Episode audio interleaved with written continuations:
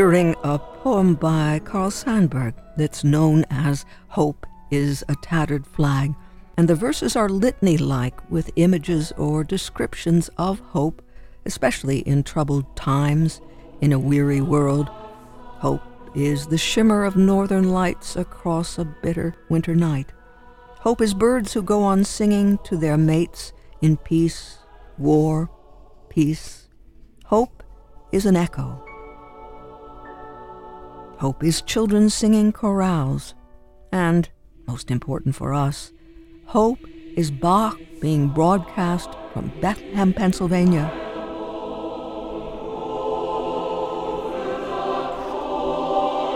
As it happens, this beautiful setting by Stephen Paulus was commissioned by the Bach Choir of Bethlehem, not simply because Bach and Bethlehem are cited, but no doubt because Sandburg is able to weave a fabric like the titular flag, a tapestry of sights and sounds in our lives that, yes, can give us hope, can bring us together, broken though the world is, and remember the phrase peace, war, peace.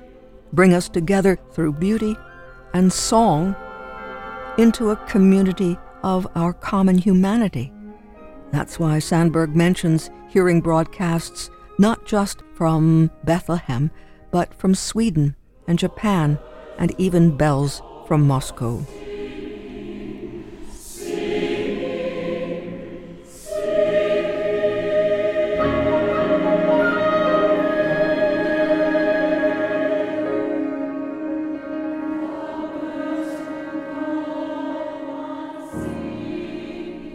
singing, singing. There was a time 125 years ago when the Bach choir performances could only be heard in Bethlehem, Pennsylvania. With the advent of radio, they could reach Chicago and across the country, and now, through the internet, they can reach the whole world.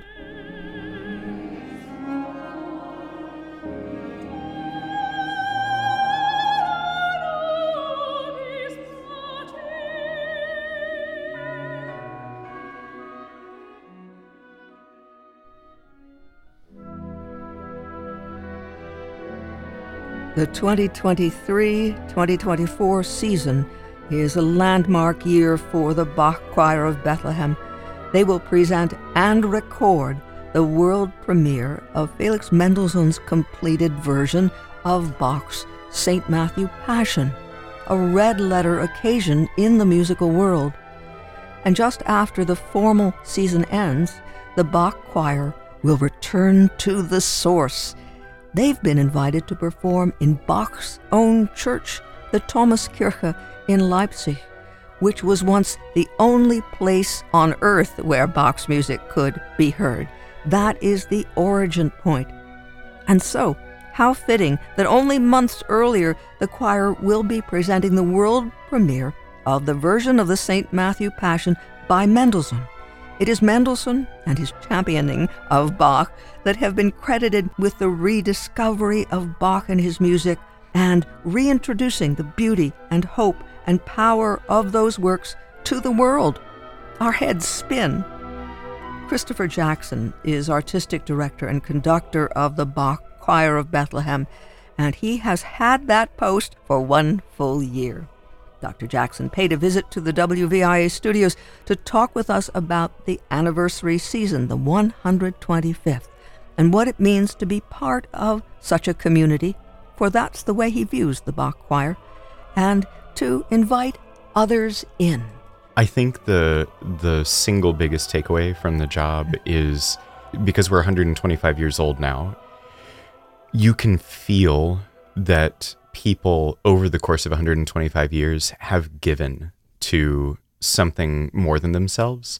So whether it's the choir who, you know, we we tried to tally up the hours per year. If you count every choir member in the room and all the rehearsals and all the performances, it's probably over 10,000 hours of volunteer music making per year every year. So we feel that and and then also when I meet people who have been coming to concerts for a long time, or who have given to the organization in some way, it's clear that either the music is so important to them that it, it is feeding something outside of themselves and they know its power, or they believe in the community that has been created around the organization. And that is also what they've invested their love and in many cases their their time and their money in but it's because they they understand the sort of impact that an organization that's been around for that long and that really wants to make the world better through music, what power that has. And did you have any revelation, and I don't mean that with a capital R, Mm, although yeah. that's very possible, what living with Bach solidly for a year might have meant on any level?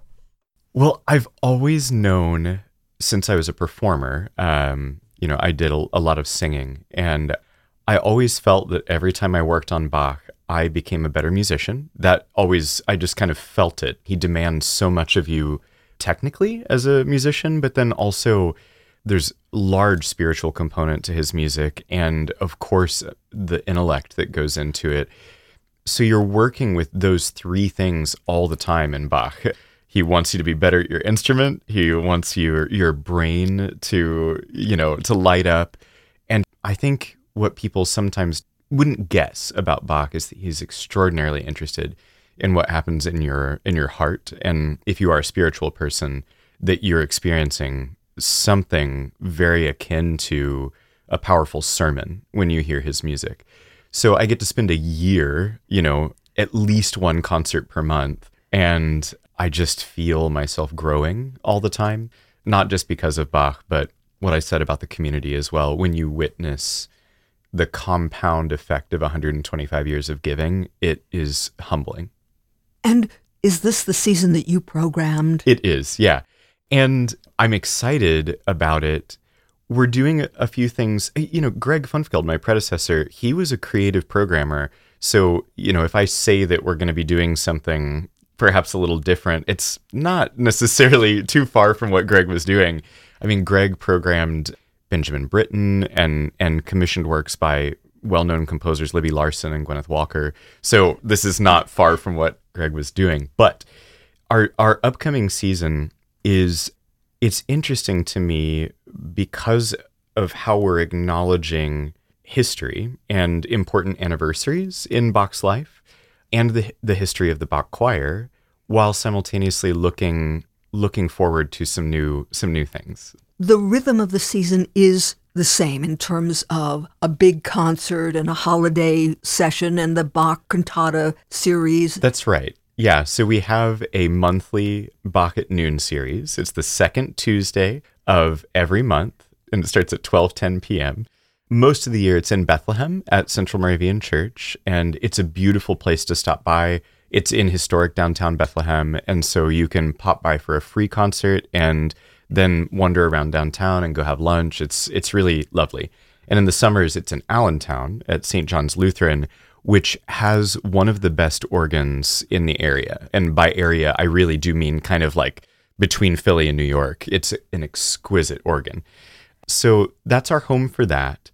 And we have our major concerts Christmas, family, spring, and then huge festival. But we also have a, a gala performance. And normally, what we do for that is we invite a guest artist in. I think the last gala was Yo Yo Ma. So, I mean, we, we have a history of inviting in some, some rather tremendous folks. But because we're continuing to celebrate our 125th anniversary as an organization, we thought that there may be no better artist to feature than the Bach Choir. So, an opportunity came to us to record a new edition of Bach's St. Matthew Passion, and it aligned perfectly with this opportunity to feature the choir. And so we're celebrating the choir as the guest artist for our 125th anniversary while we make a live recording of the St. Matthew Passion. Word has it out of your office that you have a new director of the Bel Canto Choir, and I'd love it if you'd just introduce us to her. I would be honored. So we have a new director of the Bel Canto Youth Chorus. Her name is Kelly Rocky. And I've known Kelly for a long time. You know, the choral world is a little insular, so that's okay.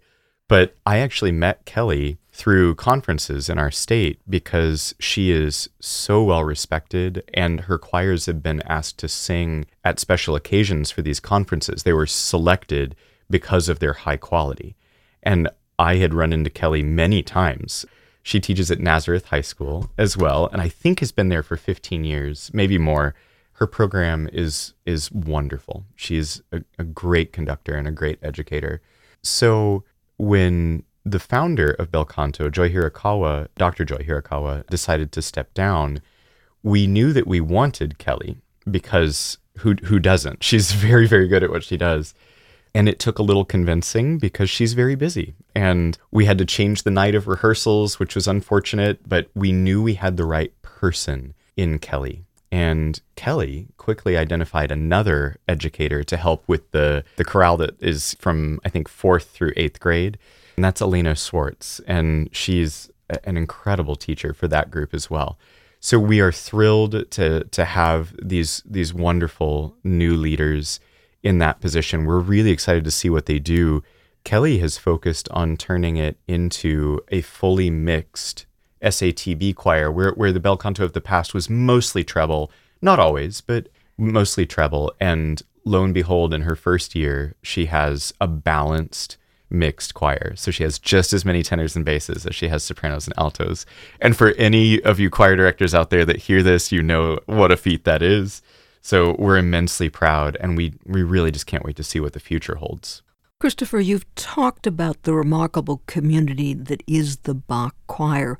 One way we know to be part of the community is by attending concerts, but also by singing in the choir itself. We do have auditions coming up, and they're soon. But don't let that stop you if you're interested in auditioning for the Bach Choir. So you go to the website and and look for the audition tab. But if if you are interested and it's past the listed audition date, please just email me, cjackson at bach.org. And the reason I'm saying this is, is twofold. We have people that travel from an hour to an hour and 30 minutes away for weekly rehearsals. And they do this because they love what happens there. It's a good community, it's good music. So if you are interested, don't hesitate. But the season in and of itself, you know, I alluded to celebrating some anniversaries and doing some new things. So I just wanted to tell you some of the stuff that we're going to do this year. Christmas, we are performing two works that were premiered in Leipzig 300 years ago. So we've got their anniversary marked. It's the Magnificat in D, which Bach fans probably know.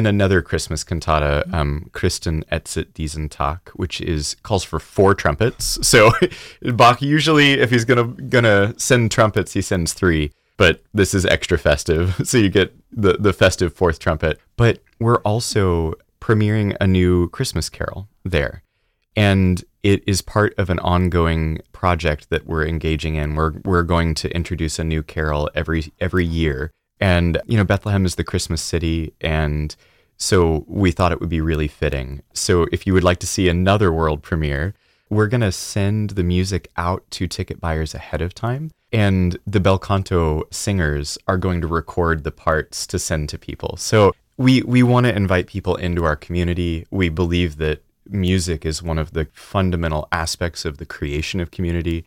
So that's one of the ways we want to live it. The family concert this year is a dance collaboration with Muhlenberg College and the Charter School for the Arts. And we're going to be performing Brahms Liebeslieder waltzes, which are really fun with piano four hands. And Greg Funfgeld is going to be coming back to be one of the the pianists on that. So it, it's going to be a great collaboration, and Greg is going to be there. And I know Greg has many fans out there in the world, so I'm just so thrilled he agreed to come back for that. And then spring, we're doing a cantata that a lot of people know, or at least they know the chorale tune, Ein feste Burg ist unser Gott, or A Mighty Fortress is Our God. We're not 100% certain about this claim. I just want to be upfront about that, but it is very likely that the first time that was performed in the United States was in 1824 in Bethlehem, Pennsylvania. And so it'll be 2024, a 200 year anniversary. But on that same concert, we're also doing Caroline Shaw's To the Hands. And that's a contemporary work by a composer that won the Pulitzer here in the United States. And so, you know, what I'm trying to, to do and to demonstrate is that we have a rich past to draw from, and there are still things left for an organization like the Bach Choir to do you know, and somebody might be asking, how does that relate to Bach? Well, she quotes Buxtehude in the piece. And if you're familiar with Bach's history, those two are highly intertwined. So there's just so much out there for an organization that is still very Bach centric to engage with in, in the world, and, and we're doing it. And then you didn't even talk about the Bach Festival. Bach Festival, it's back. It's the second and third weekends of May down at Lehigh University in Bethlehem. And we are of course, performing the Mass in B minor, which is reason enough to come. We have a guest artist coming in. His name is, it looks like Vincent Lauzer, but it's Vincent Lozé. He's French Canadian. He is a recorder player. And I know people may not think that recorder is the flashiest instrument on the planet, especially if you've had a grade school child with their little plastic thingamabob. But no, it, it was used heavily in the Baroque era, and it is very easy to steal the show with a recorder with really acrobatic passage work and sometimes really soulful slow movements. And so Vincent, Vincent is coming in. We're doing two Brandenburg concertos that weekend. We are doing a Telemann suite for recorder. We're doing two cantatas, both that call for recorder, and that we're taking to Leipzig when the Bach Choir has been asked to perform in Bach's church for the Bachfest in June. So we've got a little bit of everything. There's definitely more. Charlotte will be playing the Goldberg variations there. I mean, it's if you like Bach, there's a lot to enjoy.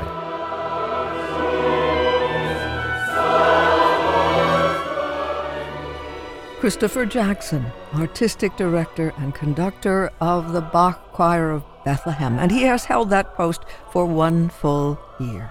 Dr. Jackson paid a visit to the WVIA studios to talk with us about the 125th anniversary season and all that's in store. There will be a Bach at Noon concert on September 12th from noon to 1, and that will be at Central Moravian Church, 73 West Church Street in Bethlehem. A wonderful opportunity to enjoy Bach and celebrate the city of Bethlehem as well. The gala anniversary concert and fundraiser will be held on November 4th, and that is a recording of the live performance. It's their annual fundraiser, and it is historic in a musical sense as well.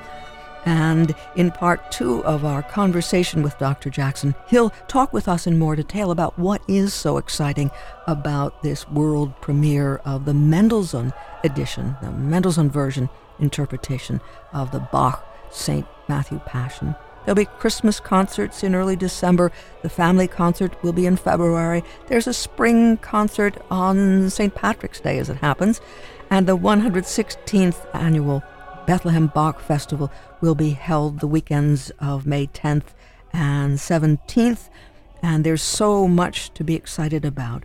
As we heard, if you'd like to take part, if you'd like to audition and become a member of the Bach Choir of Bethlehem, those auditions are coming right up. In fact, today, August 18th, is one of the days, 4 to 6:30 p.m. today, and tomorrow from noon to 2:30.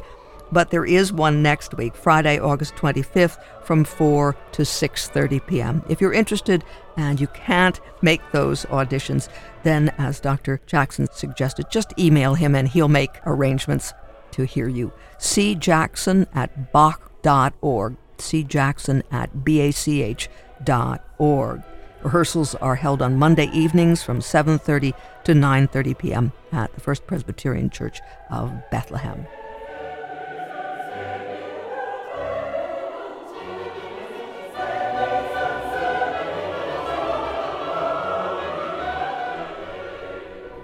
The 125th anniversary season of the Bach Choir of Bethlehem, the oldest Bach choir in America. The Bach Choir gave the first complete American performances of the Mass in B minor of Bach in 1900 and the Christmas Oratorio in 1901. Since its founding in 1898, the choir has been attracting thousands of visitors from across the states and beyond to the annual Bethlehem Bach Festival and as we heard, that will be held the weekend of May 10th and 17th, the 116th annual. For more information, Bach.org, B A C H.org, Bach.org.